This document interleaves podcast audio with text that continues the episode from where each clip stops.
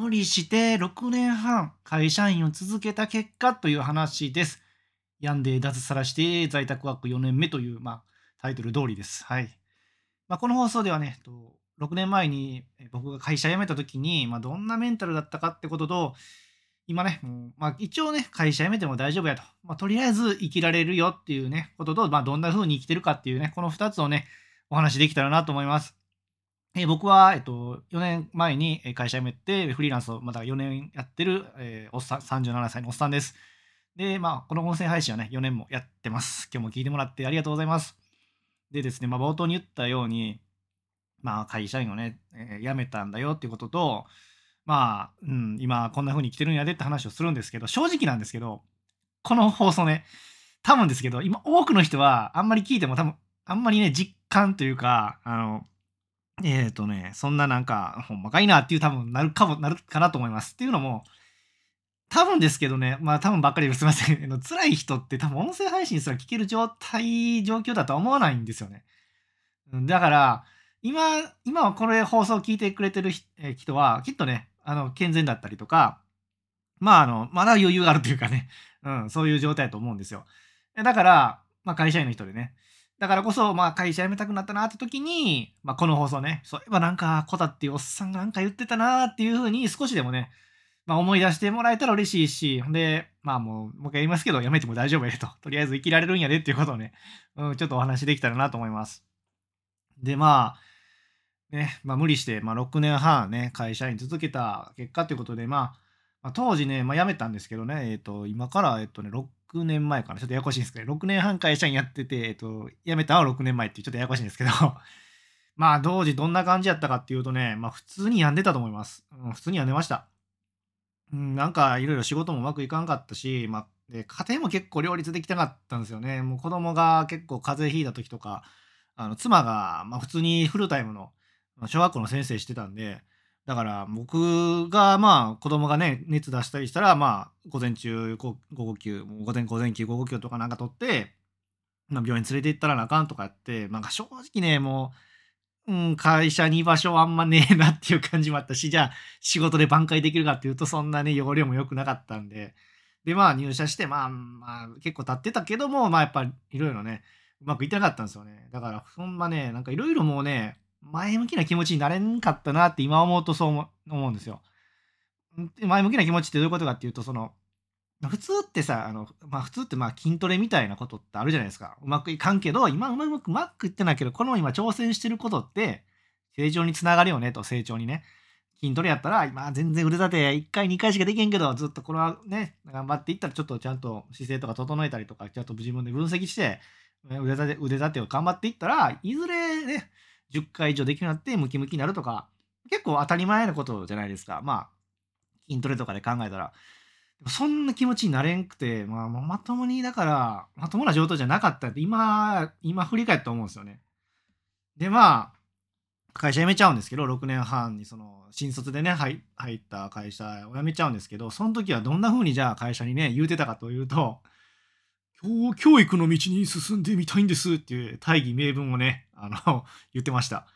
うん、あの、妻が小学校の先生してて、なんかもう、なんだろう、家で大変そうに、まあ、いろいろ授業準備するんですけど、でも、そんなね、ね、熱くできることに僕もやりたいんだみたいな、なんかね、あのもっともらしいこと言ってたと思います。一応確かに転職活動して、内定をもらっとったんですよ。学習塾やったかな、その時転職先は。内定をもらったりしとったんですけどね。まあ、パッと見そう見たら、まあ、ちゃんと教育業界に興味があるから、まあ、頑張ってるんかな、まあ、前向きなね、転職なんかな、みたいな、うん、感じに見えなくもないんですけど、やっぱり今思えばただの逃げ、逃げやったと思います。いや、でもね、逃げやったんですけど、でもね、ぶっちゃけ逃げないと持たへんメンタルやったと思うんですよ。もう完全にね。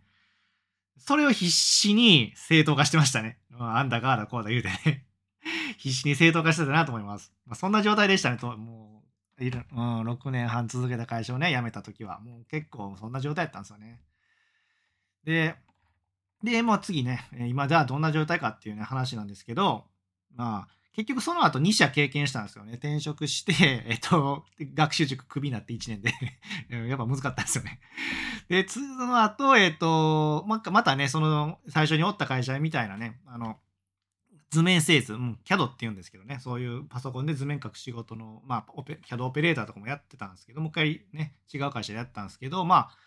まあ、結局脱サラして今はフリーランスとして在宅ワークをしてて、まあ、丸3年経ったから、まあ、今4年目って感じかな。そんな状態なんですよね。で、まあ、なんとか生きてるんですけど、ぶっちゃけ辞めてすぐは、まあ、すぐハローワークに登録して、うん、やっぱり、そのまあ、まあ、すぐにもう在宅ワークしたんで、そのああいう失業手当ってもらえないんですよね。仕事しちゃうと。だから、でもそれもハローワークに正直に言って、ほんまにあのちょっとでもらえませんか？って聞いたら、なんか作業時間をじゃあ教えてよって、開業届出すまでにね、あの、これまでやってきた作業時間全部、あの、ね、あの教えてって言われて、で、ハローワークにね、あの、めっちゃエクセルでガーで作って出したら、ほんまちょっとなんですけどね、数万円なんですけど、いや、でもほんま、やっぱもらえてありがたいじゃないですか、そんな時って。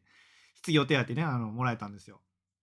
そんなこともあったり、頑張りました。本当にね。まあ、これちょっとあの、ハローワークのなんか担当者によるかもしれないんですけどね、そこは、あの、皆さん調べてください。あの、で、だから収入は厳しいんですけど、厳しいんですよ、ほんま。うん、子供も大きなってね、まあ、娘なんですけど、部活ってやばいっすね。中学の、今中学なんですけど、部活ってほんま金飛ぶってやばい。もうほんま妻のおかげで成り立ってるようなもんなんですよ。で、妻も、まあ言うて、妻頼ってるばっかりじゃ無理で、それでも厳しい時とかは、もうどうしてるかっていうと、僕の母親にごめんって言って借金してます、ほんまに。ほんま情けないように見えますよね。恥ずかしいみたいな感じですよ。でも正直ね、まあでも、なんとか生きてるんですよね。前向きに生きれてるし、なんか、なんか向き合えてる感じが、向き合えてる感じがあるんですよね。その、その6年前かな、会社ね、辞めた時は、もう向き合うことすらできなくて逃げてたんですけど、今はね、なんとか向き合ってて、向き合ってちゃんと生きてれてるってなっていうのは感じはあるんですよ。で、まあ、その在宅ワークも、じゃどんな感じでやってるかってことなんですけど、結局ね、会社員の頃のスキルがね、いいと思うんですよ。えー、でも私会社員の頃そんなね、CAD とかやってないよって、CAD やってるんですかとか、あと何やろね、いろんな学習塾のスキルとかやってないです。なんか学習塾なんかね、先生とかやってないですよとか、なんかそういうスキルじゃなくて、あの、ほんまね、簡単な、あの、上司に質問して対応するとか、で、上司に質問するときは、なんかエビデンスをまとめて伝えるとか、はたまた、まあ、外注さんとか同僚さんとのやり取りとかね、これは、なんか、なるべく早めに情報をシェアするとか、まあ、不必要かもしれんけど、もしかしたらこういうことあるかもしれんが、情報をシェアしますとか、なんかそういうなんか、なんていうんですかね、やり取りなんですよね。なんかこれさえできれば、なんか今、なんとか仕事になってるなっていう実感あるんですよね。今だから一番柱になってるのは、まあ、あの、EC サイトのね、あの問い合わせ対応なんですけど、まあ、それが一番柱になってるんですけど、まあ、本当にそうやって、うん、上司のクライアントさんとのやり取りとか、あとは同じね、あの、一緒に入ってる、あの、仲間とのやり取りが、なんとかうまくいってるから、なんとかなってるなっていう、なんとかしか言ってないんですけどね。なんか他になんか、ね、フリーランスって言ったら SNS 運用とか、うん、あと動画編集、ウェブライターとかあるじゃないですか。そういうスキルもまあ、大事なと思うし、あの、それがきっかけで仕事になるのは当たり前なんですけど、なんか基本はでもね、その会社員、普通に会社員として、あの、やる、やりとりの、本当そのスキルが、うん、やりとかできるかどうかと思います。うんで、あとは、あの、あの、まあ、かっこいいこと言いましたけど、あとは、まあ、納期間に合いませんとか、そういう情けないこともちゃんと、はい、ね、連絡とか相談できるかっていう、その、そういうね、ところです。はい。だからね、本当なんとか向き合、今はね、向き合って頑張れてたりしてて、んでね、まあ、そのやっぱ向き合えるかどうかなんですよね。その、まあ、筋トレみたいな感じでね、その、普通のメンタルって言うといいんかな、その時に、今ね、僕はちょっと守備にね、あのイラストの練習とかね、結構必死に取り組んでて、なんかね、一応まあ仕事にね、なんかてあの発展できたなっていう、野望もあったりするんですけど、まあ、どっちかってまだ趣味なんですけど、やっぱりうまくいかないですよね。やけどなんかね、うん、うまくいかんくても、いや、これはまあ、今はうまくいかないけど、先々の成長につながるよなと思うから、なんかね、でうまくいかんくてもなんかトライしてるし、なんかそれの気持ちで仕事にもね、いや、なかなか難しいけど、まあ、今うまくいかないってことは、まあ、これは、あの、成長の余地があるんだなと、結構前向きな感じで、あの、向き合えてるんですよね。なんか踏み出してね、いってる感じはあるんですよ。だからね、まあ、そう、生き生きてます。もう結構大変ですよね。本当にということでね、えー、こんな今日はね、そんなね、6年前に、まあ、会社辞めて、で、6, だから6年半続けた会社を辞めた時の話と、まあ、えー、今どういう、どういうふうにね、生きてるかっていう話、生きてるかっていう話でした。うん。6年前はね、まあ、決してまあ、前向きなメンタルじゃなかったし、正常な状態じゃなかったです。もう本当に大義名分並べとったんですけど、多分正直逃げやったと思います。逃げ。うん、逃げてた。いや、でも今までよう逃げたなと思います。ほんまによう逃げた。偉い。俺と思います。はい、僕。よう逃げた僕。はい。っていうのと、辞めても生きられるよねっていうのは正直大変ですけど、今はね、収入なんとかせなあかんっていう大変ですけど、生きてはいます。あの、生きてはいます。本当にだから、生きてはいけるんで、でも最初に言ったように、あの、今この放送を聞いてる人はね、多分大丈夫なんですよ。大丈夫。あの、すぐにはこの放送が役に立つことはないと思います。思うし、そう思う。だから、いつかね、なんか、あの、若い人とかで、あの、会社辞めたいなってなった時に、逃げてもいいんやっていう選択肢をね、うん。今は、多分わか、ピンとこないと思うんですけど、どっかの頭の片隅に入れてもらって、いざね、すごい辛いと、辛いなってなった時に、なんかおっさんがね、コタっていうおっさんが言っとったなって思ってもらえたら、あの、少しでも役立ったら嬉しいなと思います。概要欄に、あの、国のね、あの、心の健康相談統一ダイルっていうね、あの、ホームページがあったんでね、あの、一応貼っときます。僕もね、こういうとこもうちょっと相談したらよかったんかなって今思えば思うんでね、うん、だから貼っときますね。国国の相談なんで、ちょっとなんか電話したいな。電話したいなって うん、なんか、してましたいいなって今でも思うぐらいなんですけど、まあまあ、まだましかな。だから、うん。ちゃんとそういう感覚なんでね。はい。よかったらね、あの、あの、つらが、辛いなって時にはね、やってみてください。なんか、うん、こんなもっとしとったらね、活用しとったら、はい。っていう今日はね、あの、放送でした。いや、本当ね、逃げ、逃げてもいいと思います。本当に、よう逃げたなと思います。うんまあ、これおまけなんですけどね、アニメのちょっと名言で、あの、やめとけよと、やめとけ。